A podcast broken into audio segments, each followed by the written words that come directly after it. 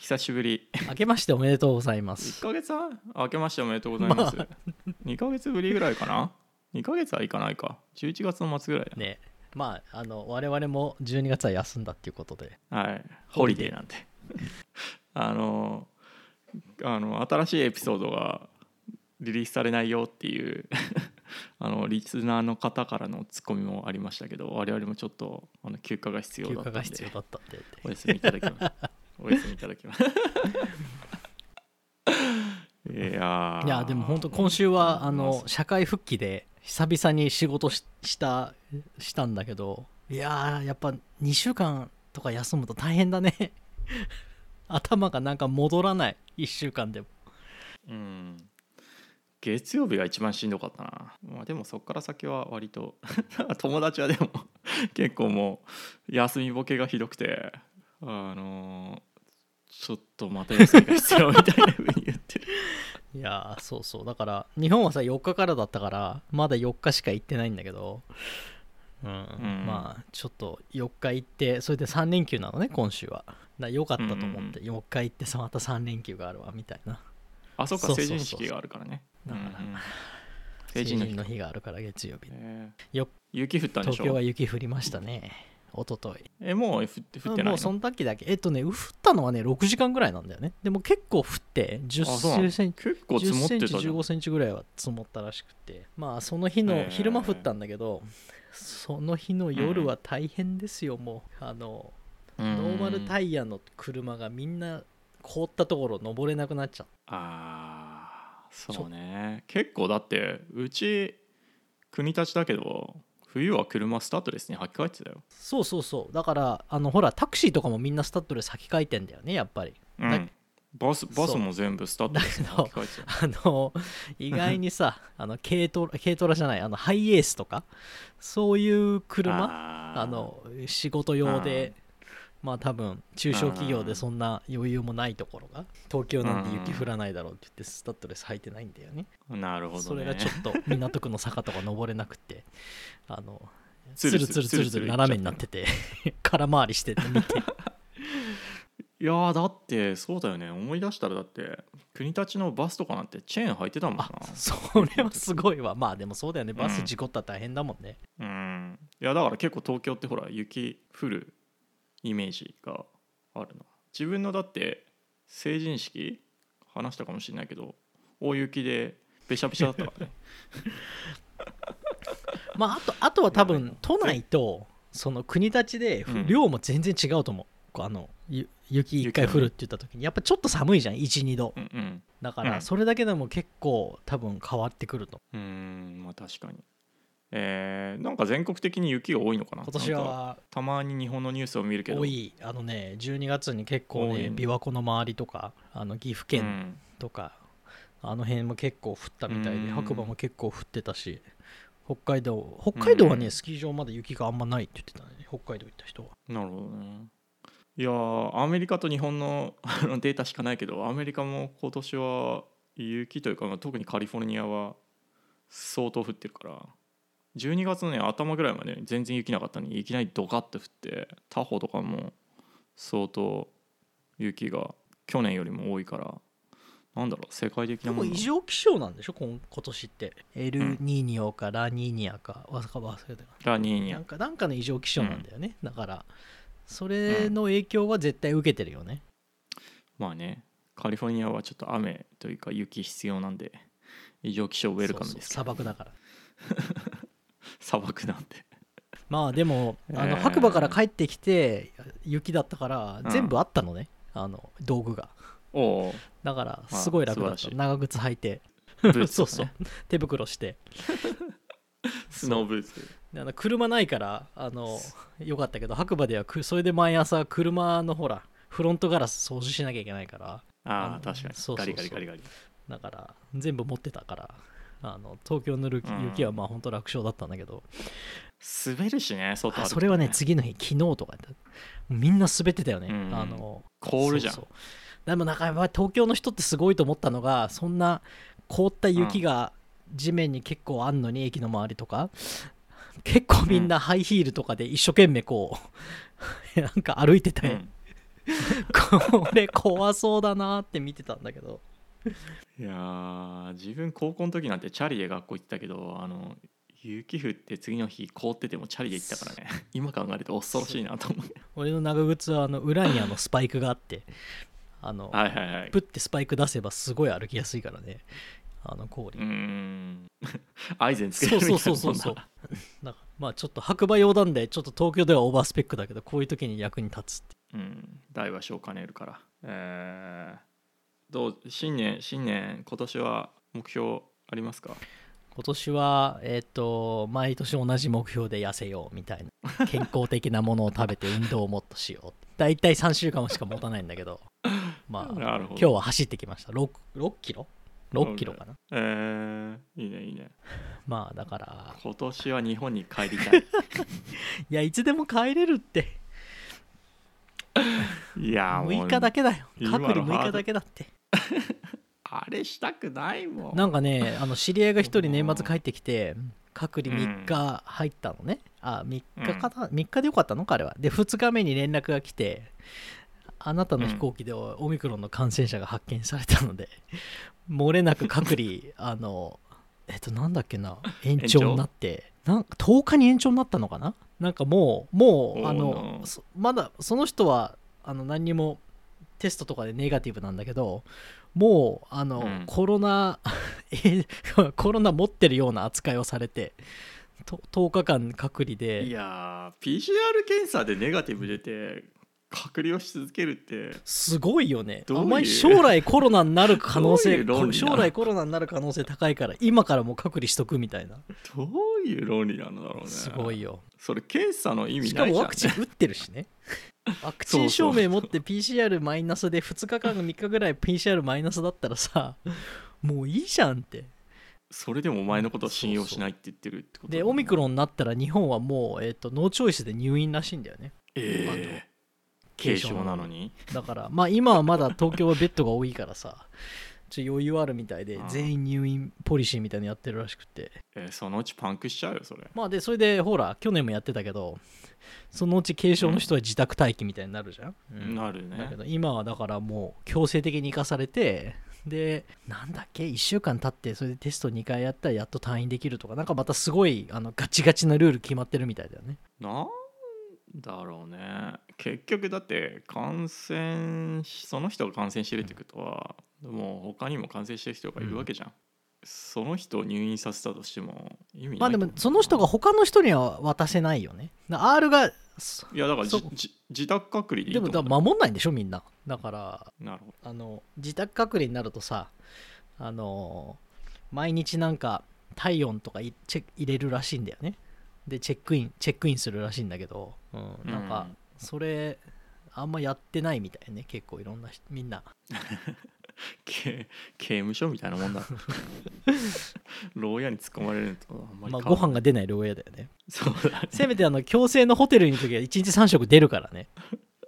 まあねなんかこう牢屋に入れられるよりひどいってことかそう自腹のご飯の牢屋だから。まあだからよくわかんないけどうん。なんかすごい大変みたいよ。戻ってきてる人は今。特にあのうん。あのカリフォルニアとかニューヨークとかああいうところは。そうだね。まあ今だって、まあ、コロナのケースもデイリーで4万とかニューヨークとか。すごいよね。衛生率30%とかなんでしょ？3人に1人は検査受けた人3人に1人はコロナなんでしょ？うん。しかももももっと高いっていう噂も聞く。うん。すごいよね。いやーでもね別にあのまだレストランとか多分自主的にインドアのキャパシティ減らすとか、そういうのやってるけど、うん。特にそのパンデミック始まった時みたいなリストリクションはないかなね。まあ今のところは、うん。日本はなんか沖沖縄とかね広島とか山口とかもうまん延防止、ま、まマンボウマンボウですか？マンボウ始まったらしいよ。今回はだからあの前の総理大臣がさダラダラダラダラしてたからうん。もうとにかくアクションだって言って、ちょっとでも数字上がったらマンボウやって。ちょっとでまた数字上がったら緊急事態宣言って言って。あの岸はクビになりたくないから こう俺は俺は必死であのやってる感出してるみたいな。 bias for action。やってることは間違ってんだけどさ一応やってるよみたいな。バイ バイアスフォーアクション with そ good うそうそう。intention でもグッドインテンショントントマターなんだよね残念ながらそれはもう振り回される方は大変ね。東京ももう来週ぐらいですかねってみんな言ってるよ。ね学校がね閉まったりとかするととっても大変だからね、うん日本はね見事にねあの1回目が学校閉まったんだよね。あの一番最初の2年前の。それ以降は閉まってないんだよね。うん。うん。そうなんだよね。それは素晴らしいと。だからやっぱ日本人は素晴らしいよ。みんなマスクするからさ。ねだってアメリカでも結構ほらそ最初はさフロリダとかさ、テキサスとかのさ、うんまあ割とこう自由主義学校開けますみたいなのには反対してる人たちいたけどもう最近もう疲れてきて。まああと特にその学校が閉まると子どもたちへの影響も結構でかいから、うん。割とそのカリフォルニアニューヨークみたいなはいじゃあ学校閉めますみたいなやつはどうなんだみたいな。いやー先生たち守るのも大事だけど子どもたち守るのも大事だよねみたいな論調にやっぱりシフトしてきてる、ね。うん。ウィスウィスコロナですよ。With コロナだね。いやもうしね。だから2022年の僕の勝手な予言としては オミオミクロンが感染力すごい強いけどまあその重症化するリスクがとても低くてかつ症状もすごい風邪みたいので収まってみんなそれにかかってあもしくはワクチン打つ人たちが増えて、えーハードイミュニティになってパンデミック収束っていうのが 僕の勝手な予想、ね。えー、と5月ぐらいまでに収束する。なるほど。もう5月ぐらいまでにみんななるって8割の人がなるってことだよねもう。なる。なる。いやでもなんかそれぐらいの勢いになっ、まあ、特にアメリカ？まあでもそれはそれでよくってさ。でそれでまた来年のさ、うん。変異まで変異した後変異するじゃんまたどうせふインフルだから、ベースはインフルじゃん、うん。コロナって。だからまた11月12月に出るわけでしょ。来年のコロナのバージョン、うん。バージョン3.0みたいな、うん、うん、そうそうそう。そうそう Web3 で Cov COVID three そう。であのあのいやもうオミクロンのあの herd immunity 持っててもこいつはエスケープできるとか言ってさまた騒ぐわけじゃん。でまたうん。多分ワクチンだなんだかんだって騒ぐわけじゃん。だからまあいいんじゃないですか、とりあえず5月に終われば半年ぐらいは平和が来るんじゃない？そしたら。そうね。それはちょっと期待したい、うん。期待したいっていうかもう本当そうなってほしい。もうちょっと、ね、だってもう2年じゃん。ね。2年だよね？丸2年。年3年目ですよ。いやーもういい加減にしてほしい。だなんか12月のさ最後の頃にさ誰かがツイッターで言ってたけどさちょうど2年前にあの中国でコロナ見つけた医者が逮捕されましたって言ってたよ。うん。でこここから全て始まったって。ねえ。まあまあなんで今年はちょっといい年にいい年になるな。きっと。まあ後半はね 前半はちょっと辛いかもしれないけど、うん。前半ちょっとなんかそのオミクロンがよくわからないみたいなんで辛いかもしれないけど後半はきっとね素晴らしい年になるよ。そうね。えで素晴らしい年にするために携帯変えたんでしたっけ？あああのもうあの、まあ、去年やらなかったけどあの去年買って一番良かったものが、あの、うん。新しい iPhone を買ったんですよ12月に。で、うん。えっとそれが？それが意外に面白いのが iPhone iPhone13 Pro Max をずっと前からずっと前っていうか9月から使ってたのね。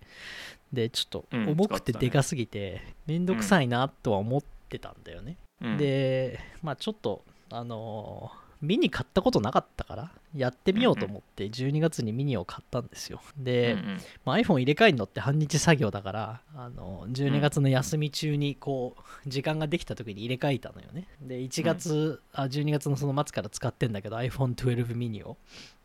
ちなみにろうん5万円6万円ですこの携帯。あの iPhone13 Pro Max は13万なんで半額以上なんですよね。はいはいはいその半額以下の携帯を 1週間2週間ぐらいもう使ってるかな？使ってんだけど、うん。すごくよくって。昨日 iPhone13 をメルカリで売っちゃったんでもういらねえと思って。だからメインの携帯になって、もうなんかえやっぱこれいいじゃんみたいな。えースクリーンサイズはプロマックスが6.7だけどミニが5.4 4 5.7とかだったかな？5.9 5.9? 普通のプロが6.1 6.1なんだよね。ちっちゃいんじゃないの？5.4 5.4あ相当ちっちゃいね。で電池もね4割少ないの。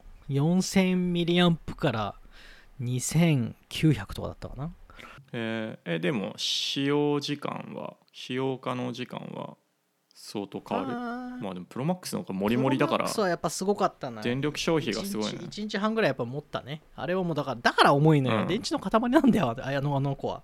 うん。で iPhone mini はやっぱ電池少ないからまあい持って1日だね、うん。まあでもね充電するから,、いいんだけどまあそれだけが弱点ってみんな言ってたから、でもほらコロナだし、そんな外出歩くわけでもないし通勤で1時間ガリガリ携帯使うわけでもないしだから、あの全然電池は気になんないんだよね。あの俺俺のあうん。の使い方としては、でまあちっちゃい画面は、あのまあ、画面としてちっちゃいからプロマックスの時はフォントをノーマルにしてたけど、まあ、ミニの時はフォントをいワンクリックだけ大きくした。だからテキストはちょっと大きくなったから、まあ量は見えないけど、まあ、字も大体同じぐらいの大きさで。でもうん。とにかくポケットに入れた時にこうなんかあのポケットに石が入ってる感がなくなってすごい嬉しい みたいな。でも6.7インチをポケットに入れるのは結構大変です。しかもねなんかあのプロマックスって電池が詰まってるからさお重いのよね。密度が高いのよね。だから、うん。なんかあのなんだレンガみたいなんだよね で200 230g ぐらいあんのかな？で、うん。iPhone mini 12 mini って 120g ぐらいしかないんだよね。わ半分じゃん。だからまあさわかんない。3割とか2割とか実際にボリュームとしてちっちゃくなってるけど重さは半分だから、そのボリューム以上にちっちゃく感じ軽く感じるんだよね。カメラはレンズ1個。レンズ2個。あああれか拡大用と、かマクロとえーあず 1X マクロと。0.5X だからマクロとノーマルが入っててズームがないの、うん。ズームがないね。まあ、ちょっとね、えー。ちょっとまあ写真が綺麗じゃないかなみたいな。でも、うん。外にいて太陽出てればわかんないよ。うん。なんかほら俺とかはあのレストランで 暗暗めなレストランで、ご飯の写真とか撮らない人だから、別にそんななんか インドアのローライトとかのパフォーマンスとか気にしないから。なんか白馬の山の写真ぐらいしか撮らないから確かに。白馬の山の写真は正直ね変わんないと思う。プロマックスでも。なるほどね。でその面白かったのがあのまあ毎年さ、発売日に iPhone を買ってたからこう mid-cycle で普通の人みたいに買ったことなかったのね、確かに。大体あなたは祭りの時にオーダーしますからね。よ4つとかオーダーするから。そう。で普通の人でさなんかあるポツッとアップルストア行って買ってでうん。あのアップルストアの人にめちゃくちゃケースとか保護フィルムとか全部 upsell されたのね。でそれも全部まとめて買ったのよ、ですごいなんかね、あのあ普通の人ってこうやって携帯買うんだって。あでも まあ SIM フリー買ってるからねそのあのドコモで買ってないからまあ多分普通の人ではないんだけどそのアップルストアでこう、携帯を初めて買ったみたいな。大体 launch day で買うとさ、あのケースとかフィルム自分で合わせなきゃいけないのよね、あのアマゾンの怪しい中華業者とかでからさ。まだほら、うん。まあ、もしくはそのケースだけ先に届くとかね。そうそうそうそう。だからあのその場で全部買ったのよね。でうん。あのびっくりしたのがえっ、と保護フィルム？保護フィルムって大体1枚500円なのね。ガラスのあのなんていうのガラスの,、あのペタって貼るガラスで大体大体貼るや 2, つね。2枚で1000円なんねアマゾンで。で、うん。あの2枚入ってる理由は大体1枚失敗するからみたいな。2枚なんでで本当失敗する人だったらうん。1300円ぐらいで3パックとか売ってるからさ。まあでもそのぐらいで買えるのよあのうん。保護フィルムは、で3枚買って自分でこう、なんかなんていうのこう貼るのよね初日に。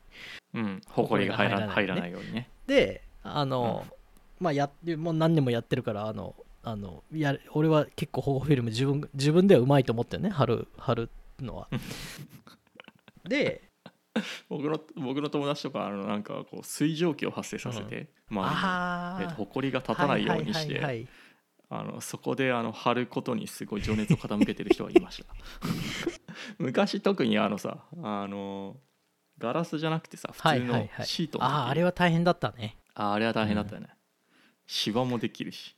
そう。であれは一回貼るとなんか次貼りにくかったもんね。なんかなぜか知らなかったけど。うん、もうなんか端の方がちょっと爪でやるとなんかちょっとあのフラットにならなくてとかありました直せなかったよね。2, ちょっと2回目脱線したけど。2回目、うん。あの1回目失敗して2回目貼ろうとするとあの粘着がちょっと悪かったとか昔はそういうことだったよね。そうだね、うん、僕とかも気泡とかあのほこりが少しでも入ってるとダメなタイプだから あの結構ややり直しました。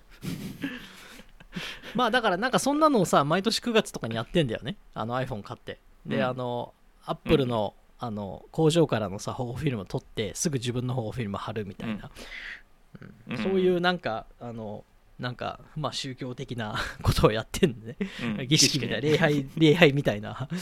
で baptism。でなんかさあのアップルストアで初めて買ってみたのね保護フィルムって、うん。であ売ってんだそう売ってる売ってる。いやそう儲かるから売ってんだけど。であのケースも買って、でそしたらあの、うん。貼ってくれんのよアップルストアの人がああやってくれるよね、で、まあ、保護フィルムどれにしますか？って見せられてでまあ Belkin の3000円と5000円のめっちゃくちゃ高いやつなのね。5000円ですよ保護フィルムで。い 何何がいいの？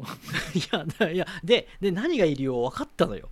でじゃあ5000円のそのガラスの一番高いやつを買ったのね。そしたらお姉ちゃんがそのあじゃあ取ってきますねって言って保護フィルム取ってきて機械持ってくんのよ。うん。で機械機械で専用の機械で貼ってくれんの でだから1枚しか入ってないんだけどこれやこれやると失敗しないんですよとか言ってでうん。なんかもう完全にこうあの色4つぐらいいろんなもの出してで順番にこう機械に入れてって、うん。で最後、えっとこう機械に iPhone を反対向きに入れてでなんか紙1枚取ってガチャンってこう貼るのよね。でぴったりにできんのよやっぱりそのベルキンの機械らしいんだけど。ああいいであだからこれ5000円なんだみたいな。機械 機械とお姉ちゃんの装着料込みそうそうそう。あなるほどねと。なるほどね、それではその場で貼ってくれるのよ。で貼ってでそこでアップルでうんケース買うからケースに入れてくれて。ではいどうぞって渡されて、あこれはいいじゃんみたいな、えーでもあれは？なんだっけ？ MagSafe じゃなくて。あれ？12ってプロだけ？あのカチャって後ろマグネットになってて。ああであのワイヤワイヤレスワイヤレス充電はできるよ。あのワイヤレス充電はできる。できる。うん。だからあのアップルの純正ケースだからケース外さなくてもできるよ。使用感はどうですか？まあでもあんまハードなことやらなければ全全然然十分違いわかんないしあのちょっと恥ずかしいんだけど iPhone13 ってあの 120Hz になったんだよ。でみでみんなすごいすごいって言って、うんで12ミニって60に戻ったんだけど、まあ正直サファリぐらいのスクロールの時ちょっと気づくぐらいであとはそんなに違いない気がする、120から60に戻ってるうん。もう自分もね12プロかなこれ。あれ13が一番新しいよね。もうすぐねアップルの分割払いが終わるから多分これ12なんだあけど。2年経つから。あまあそう別になんだろう iPad Pro 120Hz 使って iPhone 使ってもまあそこまでだよね。そそこまで気づかないうか。なだから、うん。何もねこう不便を感じなくなんかだからやっぱいつの間にか 携帯ってすごいオーバースペックになってたんだなみたいな。まあ、特に自分も1回だけねマックスにしたことあるけどねもうやっぱサイズがでかすぎてやっぱちょっとその持ち歩くのに向かないよね。特になんか自分走ったりする時にああポケットの中で持っねてくんだけど、もう手に持ってるんだよね僕手に持つ人なんだ。うん、なんかアームバンドとかしたくなくて。そうするともうねプロマックスはねマックスはねでかすぎるよね。まあねなんか ちょっとしたウェイト持ってる感じだよね、そう。だからやっぱねちっちゃい方がまあちょっとミニまではね検討してなかったけどやっぱちっちゃいのに対する憧れはあるよね昔ソニーとかすごいちっちゃい携帯出してた。そうそう。で携帯をうんスマホはさちっちゃく始まったからさ、でっかいのに憧れてたけどさ、なんかいつの間にかなんかでっかすぎなっちゃったんだよね。気づかなかったけど。うん。だから。まあしかもね家にいるしいねるしまあ動画とか見るんだったら普通に iPad とか。見ればいいし。まあうんタブレットとかパソコンで見ればいいしまあだからどこにでもなんかさこの 220g のさ電池の塊を持ち歩くっていうのは良くないよ、うん。ふうに思いました。であとはだから13 Pro Max って本当にあの iPhone にあのほあのなんだっけあの補助電源じゃなくってなんてだっけなんていうのあのあのアンカーのバッテリーのやつ。あモバイルバッテリーだ、モバイルバッテリー、うん。あ iPhone 普通の iPhone にモバイルバッテリーをくっつけたみたいなもんなんだなっていうのがよく分かったよ、で中身はそんな変わらないんだよ、そうね。12ミニでも。そのい電池以外は。うん。だから本当にあれは電池を持ち歩いてるみたいなもんだったんだな、うん。あのプロマックスとかになってくると。確かに。なんか結局さ気づいたんだけど画面でかくなってもさ、あの僕やっぱりソフトウェアキーボードって合わなくて。あのなんか打った感のない。はい。反応がないんでしょ？カチって反応がないのがねとってもダメで結局なんか僕あの Bluetooth のちっこいキーボード持ち歩いてるの。いやもうそれが一番早い。だからそうなってくると画面でかくなってもあんまりねメリットない。なんか外でさメモする時とかさ、なんかちょっとメモする時はやっぱりキーボードの方がいいんだよね。そうなってくるとやっぱちっちゃくても全然いいなぁと。うん。うん自分も考えようかな。いやおすすめです。そうたまにこういうことするとうん。いろいろ勉強になるなみたいな、えー、14ミニ出るかな今年。なんかね14ミニはねあんまりにも12と13が売れないからもう14はキャンセルっていう噂が今あるんですよ、え？あ あ iPhone14 14ミニが出ないって。でプロとプロあなるほど。と無印が出るっていう噂ですよ。あ売れてないんだ。ちなみに俺の12ミニはあの iPhone, しょあの iPhone を9月に初日に買うとさだいたい1週間ぐらい前に中国の工場から出荷されるのね、こう。うん。だから、うん。あの電池がそこそこ残ってんですよ。一番最初電源入れると、うん。あのこのそうだね。12ミニはもうずっとどっかの倉庫に眠ってたらしくって。あのうんうんうんともすんともしなかった最初は。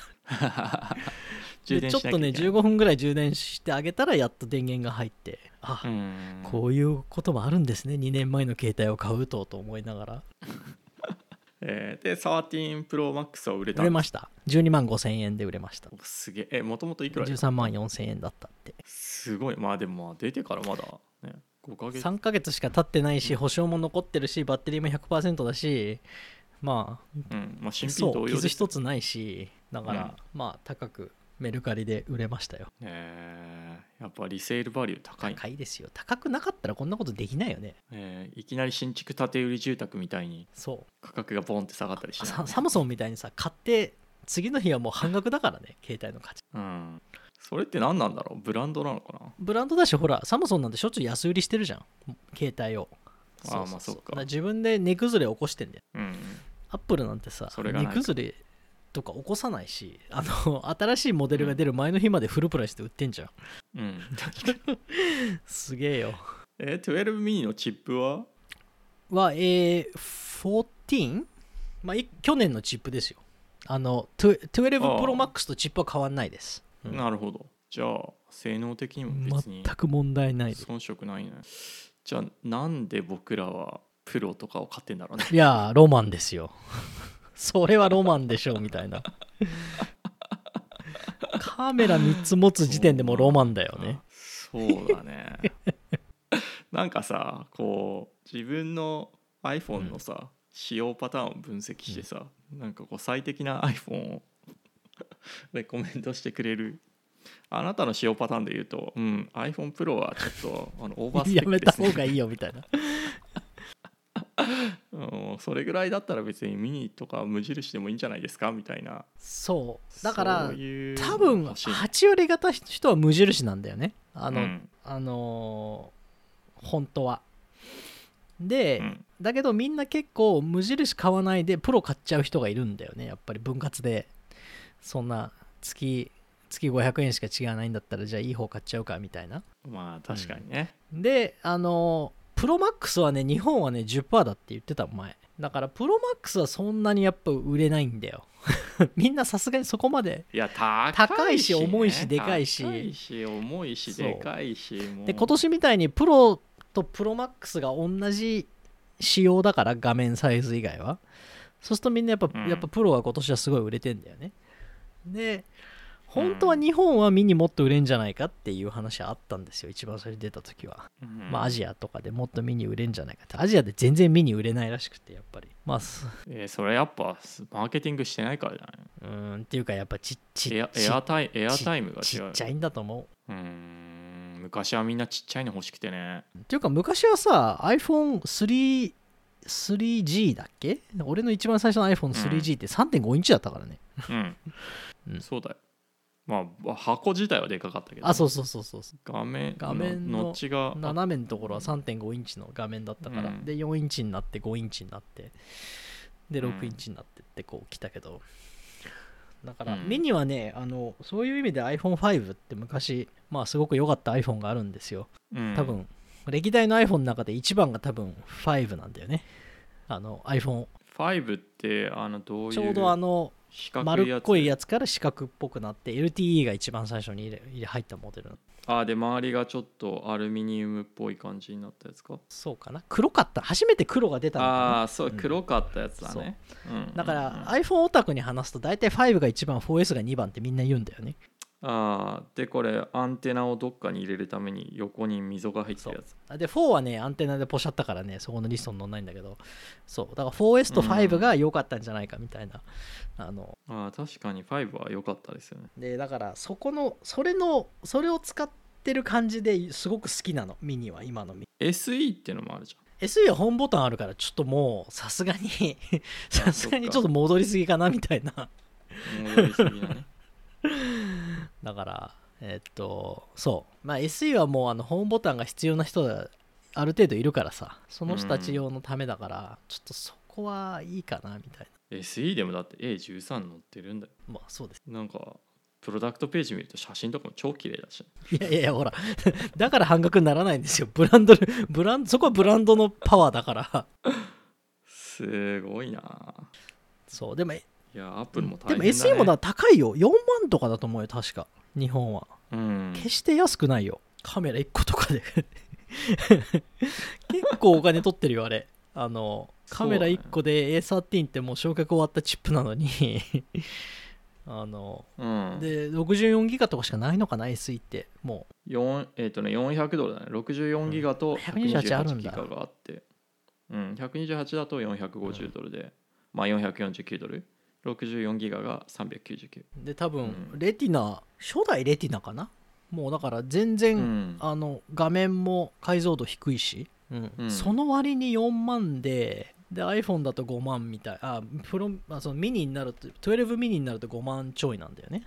あ6万か6万ちょいなんだけど、そこの、うん。そこの2万円を出した方がいいかなとは思う思った、うん。俺も調べまあた時に、なんかねパンデミックであのマスクしてあのフェイス ID が使えない時に SE だとタッチ ID が使えるぞっつってああの少し SE を検討してる友達はいた。だ本当にあの iPhone5 好きだった人はもうあの結構ね、うん。SE 使った時はみんな感激してたんだよね。あの iPhone5 って4インチだったから、あの SE も4インチで、だいたいサイズも同じぐらいであの本当昔に戻ったみたいな感じだったんだよね、えーちなみに iPhone SE は2022年に 5G 対応するらしいですよ。あそうそう。だから SE はね 絶対あのなくならないですよラインナップから。ただささ2年か1回とか3年に1回ぐらいしかアップデートされないあの。iPad でいうと iPad mini みたいな感じだよね。このニッチなニッチなオーディエンスをがいるんでうん。あのラなんていうの？ラガード？プロダクトアドプションカーブでいくとさラガードって一番いるじゃん最後の。うん。その人たちのためにあるでモデルみたいなもんだからさ。まあね僕らみたいにね出たやつ買う人はねレアですからね。まあ僕僕珍しくあのずっと12使ってますけど。いやいやまあまあ。その前までは毎年1年1回帰ったけど もうなんかもういいやいやっていう。本当そうですよ。だから私ももう13売り張ったって12ミニに戻ったけど何にもあの首相なかったんで。うーん。みんなあのオーバースペックだっていうのを携帯が。うんうんでねあのそういえばあえてね13ミニも買わなかったんですよ。だから13ミニっていうのもあったんだけどああ。13ミニはやっぱり6万が8万になるのね。プラス2万円だったのね。でも特になんかそこはバリュー感じなくってだから、あの12ミニで十分だあそうなんだごめん。なんかちょっと勘違いしたんだけど13もミニがあるのね。でも12ミニまだ売ってんの売って 意味が分かでる6万と8万でそのまあほら今年さっき言ったさ12から13 Pro Max もそんなに進化しなかったのね。だから同じで、やっぱミニの12から13もそんな進化しなかったのね。だからうん。いいやと思って古いやつでいいやと思って。そしたらやっぱりあ山感が当たったし。でこれで来年ミニがディスコになったら 来年か再来年に13ミニにアップグレードすればいいやと。ああ確かに。僕もちょっとミニ考えようかな。まうん。まあいいや。まあ今12プロで全然十分なんですよね。そう。うん、だからす直近なんか携帯を変える予定はないんだけど。まああとは小さいの壊れたら例えば12無印にするとか、うん。うんそれで十分かもよ。うん。アップルストアで触ってみっかな。そういえばアップルのあれアップルシリコンの開発責任者がインテル行きました。ね、ああなんかニュースになってたね。うん。なんかインテルのインテルのなんだろう巻き返しが。そうそう。今すごいあのいいチップ出したしね12月か11月なんだっけ？ Alder Lake携帯みたいなチップで、うん。あの速いコアと ARM ARM-ish な、速いコアと速くないけど超、うん。あのあの効率のいいコアみたいなの分かれててあの Windows 11とか使うと、スレッドをプログラムのスレッドをこう綺麗に Windows 11が振り分けてくれてあの、うん。あなたはなんかレンダリングのスレッドだからこう速いコアに当ててあなたはバックグラウンドでポッドキャスト録音してるだけだから、あの energy efficient なコアに振り分けるみたいなうん。ことを、まあ、携帯がそうやってんだよね、携帯でもっとすごいんだよね。あのうん。携帯は3種類あってコアが。 Qualcomm のチップとか。だからまだ Alder Lake ってまだ2種類なんだけど、まあでもそういう携帯チックなことやってて。まあなんか多分来年あ来年じゃない。今年出るノートパソコンとかは相当、うん。あのキャッチアップするんじゃない？アップルの Mac に。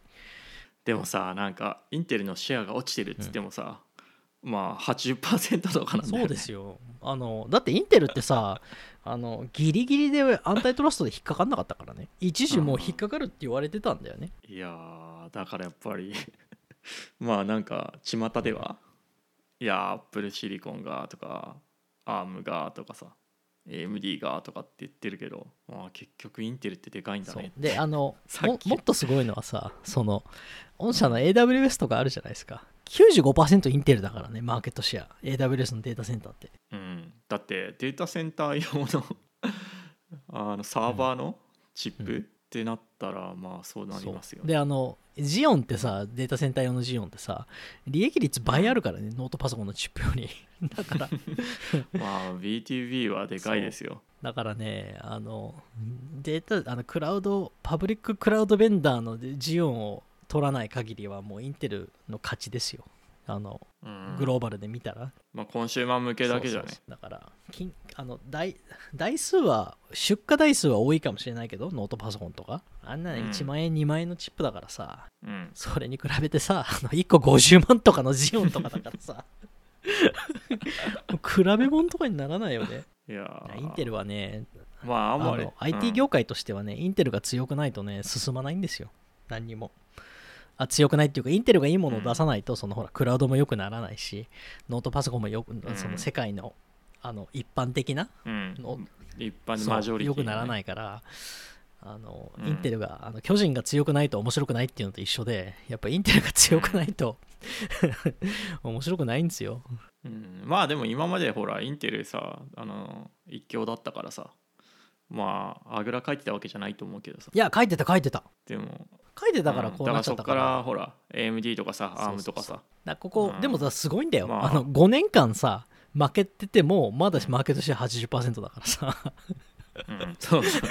それだけリードがあったっていうことで。でまああとあのチップ作るのというのはあんま知らないけどあのあの、うん。コンシューマーエレクトロニクスみたいにさあのジョニー・アイブがプッて言って来年新しいもの出るわけじゃないから、このアップルの人がけ、アップルの人がやった仕事がさ一番最初4に出るのは3年から5年後だからまだまだなんだよね。そうだね。もともとでもインテルに一応人なんだよね。なんか10年ぐらいインテルにいたっぽい。前は。そう。だからチップ業界なんてみんなほら会社が3社しかないからね。そうだね、もうねあのみんな知り合いだしみんな同じ会社を行き来してるし、そうだね。うんただ単に所属が違そう。変わるだけで。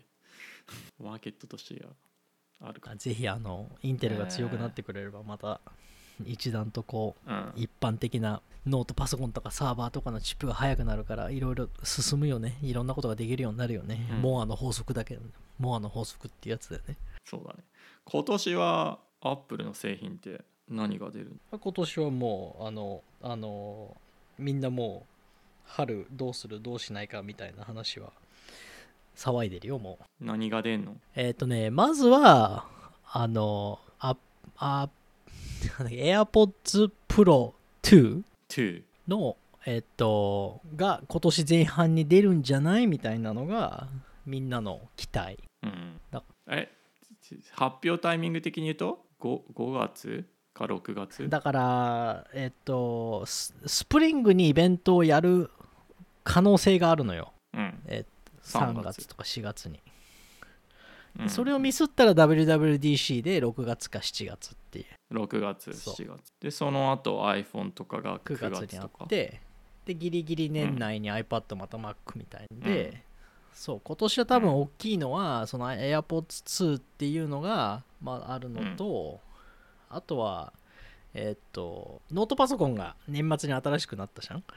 だからあの、う Mac Pro と iMac の27みたいなのもあの同じ、うん。M1 えーっと M1MAX みたいな。M1 Pro M1 Pro Max みたいな。M1 Max あの,、うん。あのチップの入れ替えが、まあ、年後半になるんじゃない？みたいなことはい言われてるね、だからね。そこがきいかな。もちろん iPhone は出るし14は。うん。で、うん。えっと AirPod, iPad Pro も多分あの1回スペックバンプあったから今度は新しいフォームファクターだもし今年出るんだと。僕はもう満足ですねはい、あれもだからオーバースペックなんですよ。多分あの、うん。今回思ったんだけどあの普通の iPad を買っても多分 大丈夫なんだろうなみたいな。M1 M1 搭載 iPad Pro で全然十分今のとこ。であとはノートパソコンはね MacBook Air が新しいフォームファクターになるんじゃないかみたいああっていうのはななんかどっかで見た。M1 ですげえ薄くなってうん。かっこよくなるんじゃないみたいな。のをす、うん、もうちょいあのお尻が膨らんでる感じじゃなくて。そうそうそう。まあ分かんないけどその M1 にすることによって電池がすごい持つじゃん。だからうん。電池半分にしてさすっごい薄くしてまあ、うん一番最初スティーブ・ジョブズがさ封筒から出してきたぐらいなプロダクトだからさ。だからああいうのに戻るんじゃないかみたいなのを勝手に言ってるかな。うん。まあ今のやつも封筒に入れようと思えば入りますけどね。今はもうちょっとフェデックスっぽい封筒じゃない？ちょっとごつい封筒じゃフェないレックスの。パレパレットエンベロップみたいなやつには入ります。まああれも前半に来るんじゃないみたいなことは言ってたかな。うん。まあだからなんなんて言うんだろう。やっぱりアップルももう大きい会社だからさ一応毎年何かしらはやるよね、あのうん。大小はあるけど。楽しみだな。まあ楽しみですよ。そうだね。我々そういうネタが必必要だから。まああの今年は一番楽しみはあの WWDC でその Mac Pro うん。を発表してほしいなみたいな、確かに。今のところね出てないからねあの iMac の iMac の M1 まあ搭載24インチだけだからカジュアル版が出ただけだからね。で iMac その iMac の27の新しいのが出て Mac Pro を発表して、うん。で、ええ。あのモニターを作ってくれってみんな今信者が騒いでて。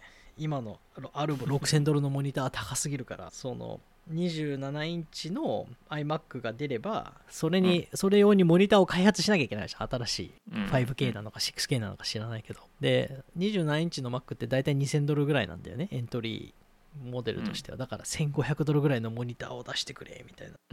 今こうみんなの信者が WWDC で期待してて発表は WWDC の時に Mac Pro を発表した時にそのローローアエンドなモニターを発表してくれみたいないやーちょっとねアップルにモニターを作ってもらいたいね。要望希望はある。要望？願望？なんかね結構 LG のやつとかってね合わないのよね。なんかスリープから戻らないとかさ。スリップから戻らないとかさフリックがあるとかさ。あとあの認識されないとかさ。もうなんかもう全然その合わないくてそれが超ストレスフルだから。でそれがアップルのもいいところなわけじゃん。問題が起こらん。ハードウェアとソフトウェアをこう一括で全部やってくれるみたいな。そう。うん。ていうかね一括で全部やってくれるっていうか一括でやらないと他の そのサードパーティーのその周辺機器との相性が悪すぎるだからそれをやってくれたら、うん。まあでもさ普通に考えたら1000 1500ドルのモニター高いんだよね。まあちょっとそれは高すぎるか高いんだけどらちょっと検討でもうそれより全然安いやつを作ってもらいたでいけど。も多分6000ドルのモニターからしてみれば相当安いんだよね。だからまあまあね。多分作っても多分1500ドルのモニターしか作れないと思うんだよねあの会社は。だから、でもまあ1500ドルならどうにか買えるかなみたいな。1500か。モニターに まあでもねそれを買う人たちはねまあ6000ドルとか7000ドルする MacPro を買う人たちだろうから。がまああの3000ドルする16インチの MacBookPro を買持ってる人だよね、そうだね。だからまあballers ですよ ballers。まあだからまあ買おうと思えば買えるじゃん。1500ドルのモニターちょっと高いけどその。うん、別にほらさっき iPhone だってさ13万だって言ってたからさ分割で分割で買う。ゼロ APR の分割で買日う本の Apple のオンラインストアはさ今あの分割の価格が先に出るんだよ。ペイディで。ペイディとあのなんか exclusive な契約してて。えー、ああのなんていうの I I iPhone12 mini のケースがなんか、うん。あの分割で2000円とか書いてあるのね。で3回払いで6000円のケースが2000円って書いてあってでちっちゃい、うちっちゃく6000円って書いてあるんだけど。だから、うん。でカートでチェックアウトするときに一番最初に聞いてくるのがあの分割にしますか一括にしますかみたいへな だからすげえ分割前提なんだもうみたいな。えいやでも分割を提示した方がコンバージョン上がるんじゃない？まあ上がるからやってんだろだと思うけどやってんだろうね、でも、なあなんかちょっといやなんかそんなね分割で買う？みたいなと思思ったけどね、あのあの俺ペイディ使ったことないから、いやペイディ使ってる人結構いますいからね。るみたいだね。うんコンビニ払いとかあの分割クレジットカード使わないで。そうね。ななんかうん。2回までは金利つかないみたいなんだよね、あ2回までは本当は使った方がいいんだろうけど。あそれ以上の分割だとかかるそれ以上の分割だと審査が入るみたいだね。なんか。うーん。そうなんだ。かなんかすごい複雑らしいよ日本の法律が。そこの辺のクレジットの法律が。こっちはさアップルカードだとさ、なんかアップル製品は 0APR で24回分割払い？あそうなんだ。じゃあいいじゃん。月20ドルじゃんそしたら。1500ドルのモニター。あ 0APR だともっと安いよな。月15ドルだよね。え15ドル？に24あ回払い24回払いいだからえっとえ月月でも75ドルとか75じゃないななえっ、とえ 7, 計算 7, 7ドル？できてない7ド我ル？7? 違う違う違う違う。もっともっとだってえっ、と750ドルを12で割ってください。あ700あそうかそうか、まあ大体7 7 70ドルぐらい。月70ドルぐらい。月60ドルぐらいか、60ドルぐらい。じゃあ安いじゃん。安いよね。月60ドルだ。だからみんなだってえ 0APR だったら分割で買うでしょってみんな言ってる。えでもそれってじゃあキャッシングできるってこと？アップルカードでさモニター買いまくって1500ドルでメルカリで売って で分割で払ってる間メルカリの人からガサッと1500ドルだけもらってそれってなんかちょ,、ちょっとしたなんかキャッシングじゃない？それって。無理しない。まあでも在庫在庫抱えることになりますけどね、まあ、もしくはその受注を取ってからそうだよね。0APR ドロップシップすればいいんんだもんね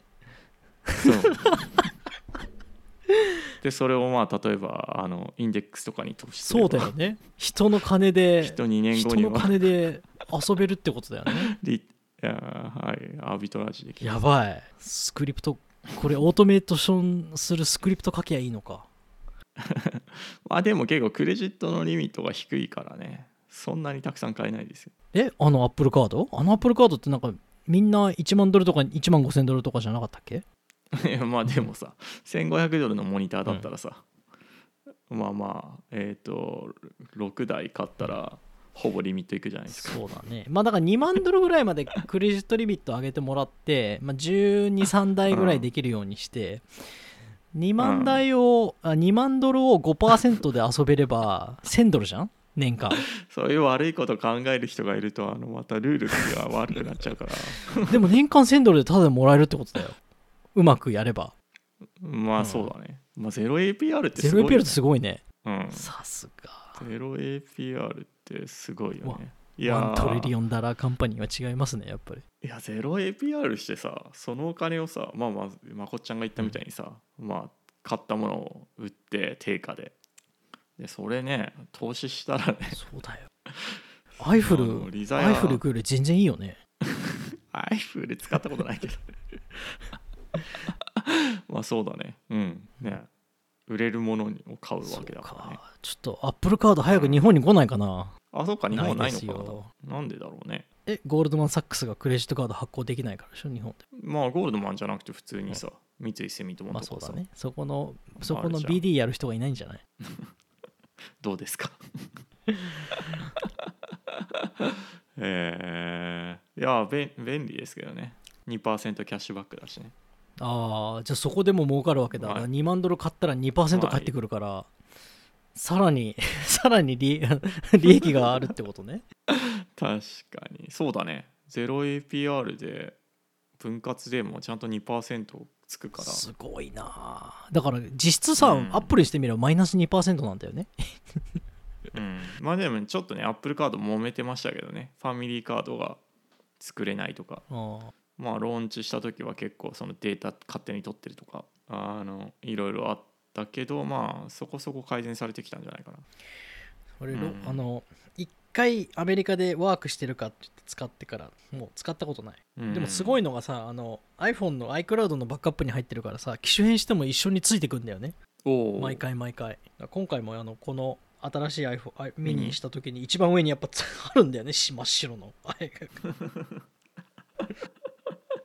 いやーなんかねすごいあの重たいさ、あのメタルのカードが届くんだけどさ。あ真っ白でまあすぐ汚れちゃう、すぐ汚れるやつでしょ？知って持ってる持ってる。使わないし無駄だから送んなくていいよと思うんだよいねらないあんな。でもカード番号とかも書いてあるわけじゃないしさ。あの裏にあのゴールドマンサックスって書いてあるよね。あれ面白くて面白くてしょうがないなあれ、うん。あれを見せたいだけなんじゃないか。どどっかにどっかにありますけど。まあね最初もらった時はおおなんかちょっと重たいみたいな、うん、でもほとんどだってさあの携帯の中に入ってるウォレット使うだけだからさねいっかなと、えーまあじゃあ今年はアップル製品そういうのが楽しみだな。ぱい出ますよまた。あとネタは豊富だと思いますよ、そうですね。自分はちょっと NFT を相変わらずまだいじってるんで。なんか OpenSea がすごいお金調達してそうだね。あれはびっくりだった。なんかえこれ何、うん。 OpenSea の価値って思うぐらいもうちょお金調達してたかうん僕の NFT はまだ売れてないですけどら 値段下げたら？なんだっけあのほら。値段ね40ドルぐらいなんですけどね。やっぱ gas fee が高いんですよね。あ今ね。やっぱりさ今あれなんでしょ？あのゴリラじゃないとダメなんでしょ？今売れない売れないんでしょ？ゴリラじゃないと。あ Bored Ape、ね、 Bored Ape か。なんかうん。エイプ エイプゴリラじゃないね。エイプヨットなんとかでしエイプじゃないょと売れない。うん。やったヨットククラブ,、か。そうそうそう。あうん。エイプだエイプだ。そうだそうだ今だそうだね。 OpenSea いくらで調達したんだっけ？ああそう13.3 billion ですよ。 valuation が。すごいよね。1兆ですよ、まあ、116円になったからね。1.1ドルが。だからまあ1.5兆ぐらいですよ。すごいよね。1.5兆の NFT マーケットプレイスですよ。うん、こんなのふ普通の人でもね。に説明できないよね。この会社、うん。時価総額1.5兆円なんですよ。何売ってんですかって言ったら JPEG っていやでも 今年はだからそのスマートコントラクトとかブロックチェーンがまあそのクリプト以外、うん。まあファイナンスあクリプト以外その NFT とか、まあそのもう少しえーと裾野が拡大するんじゃないかなと思います、まあねほら、うん。自分の自分の NFT も1個ぐらい売りたい。まあやっぱり いやあ増えの Web3 のハイプをさミートするにはうん。やっぱり NFT がこのもっともっともっと浸透しなきゃいけないよね。うん。まあね今ちょっとねビットコインもね価格が4万2000ドルぐらいまで落ちて結構今こうまあマーケット全体的にリスクオフ感出てるからまあ仕方ないんだけど。まあでもゴールドマンは10万ドルいくっつってね。ね BTC が。僕はそれを信じて買い続けてますけど。掘ればいいのにいやーまあでもなんか、まあわかんないよ。でも今年はほらみんな不況が来る不況が来るって言ってるからうん。うんガチでほんと来るかもよ。まあ来る可能性ある。まあ別にあのそんなにフルコミットしてるわけじゃないんで。まあでも長期で持って、うん、上がっていけばいいなっていうまあ一つの僕のセオリーなんで。いいんまあ、だけど。ポートフォリオ化しないといけない、まあでもね今年は厳しそうね特に前半、そうね。まあなんかさっさとオミクロンが終わんないと株は当分上がらない気はするよね。まあ、特に今なんかどうなるのかわからない状況っていうのが一番嫌いじゃん。なんかただの風邪なのか本当にこの後ロックダウンとか来るのか。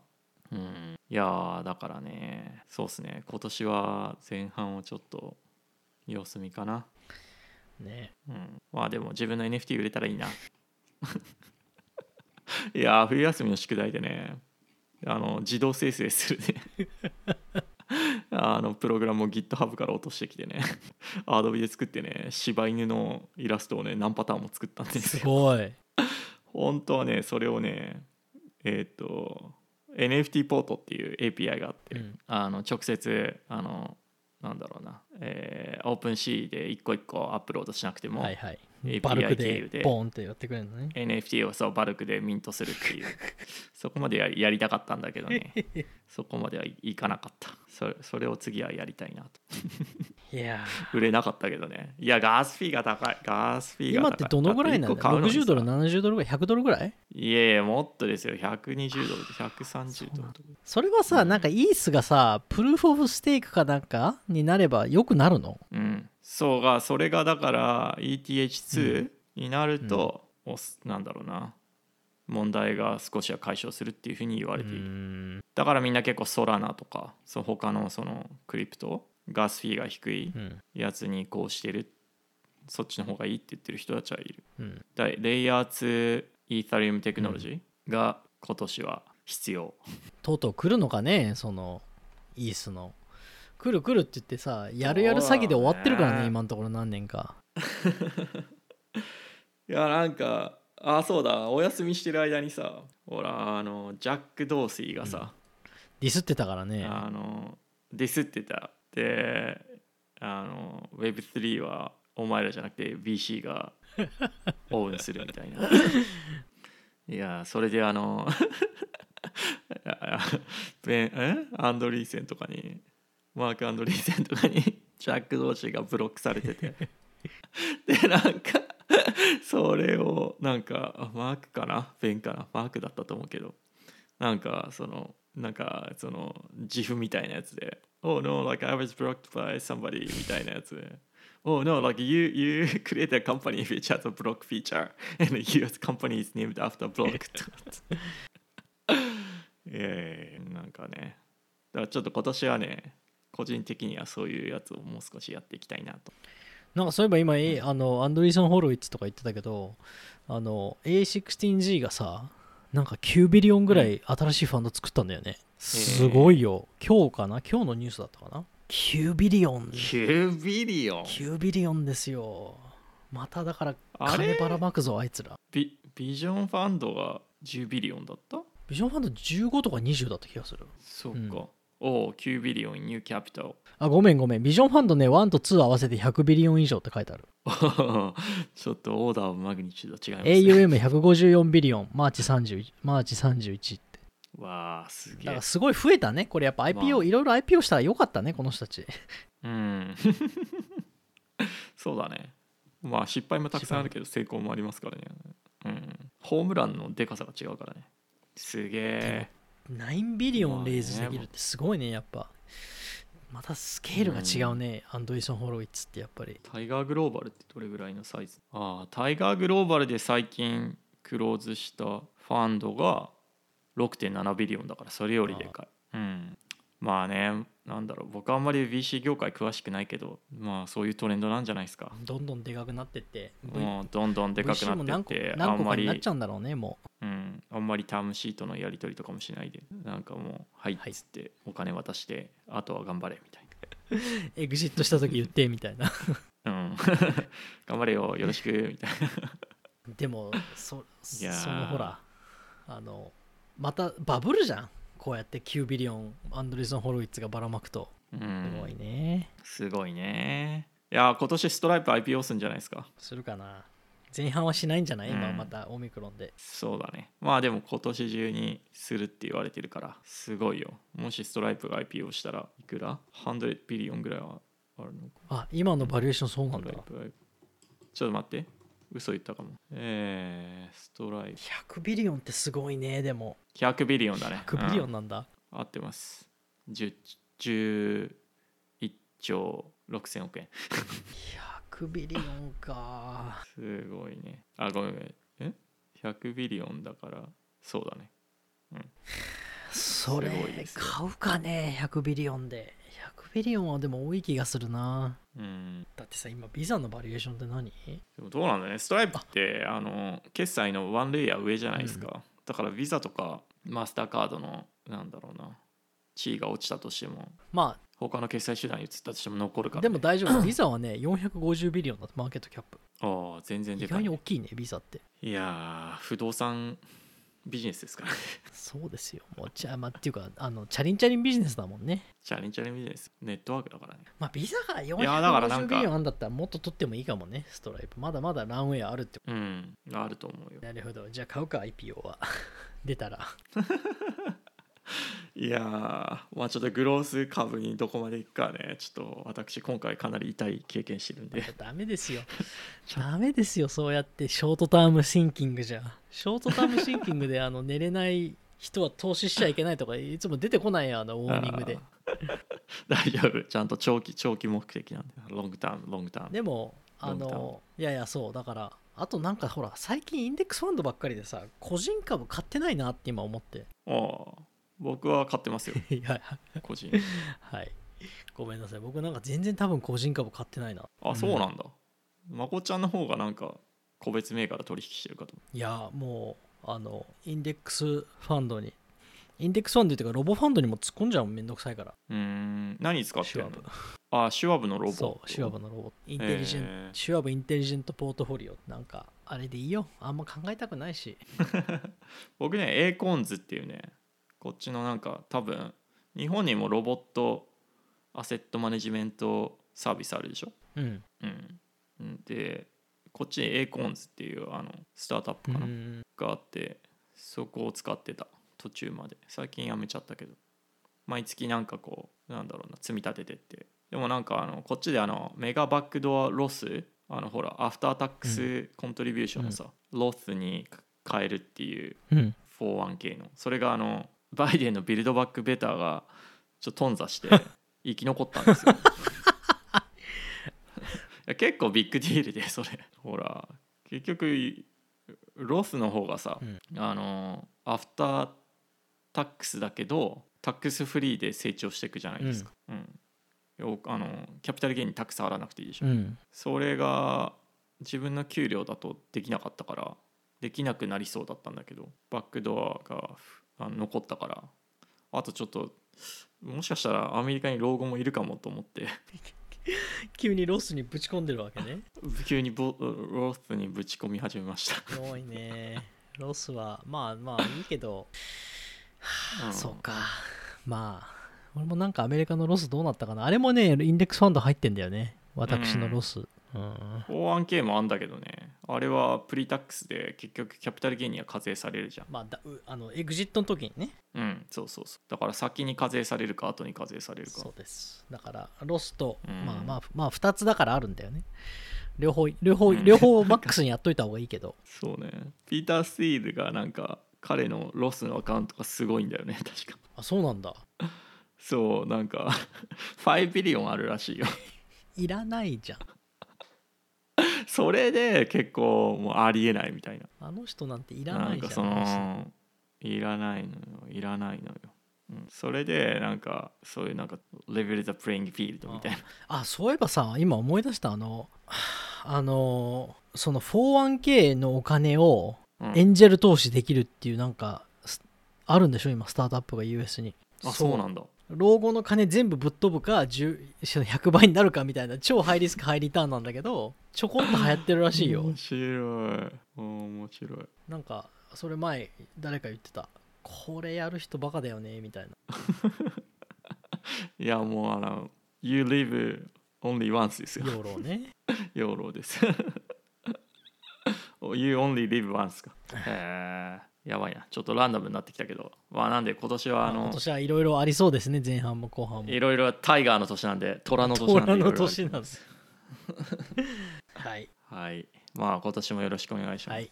今年もまたポッドキャストを再開しましょう。休憩が終わったんで。はい頑張りましょう。はい。はい。じゃあね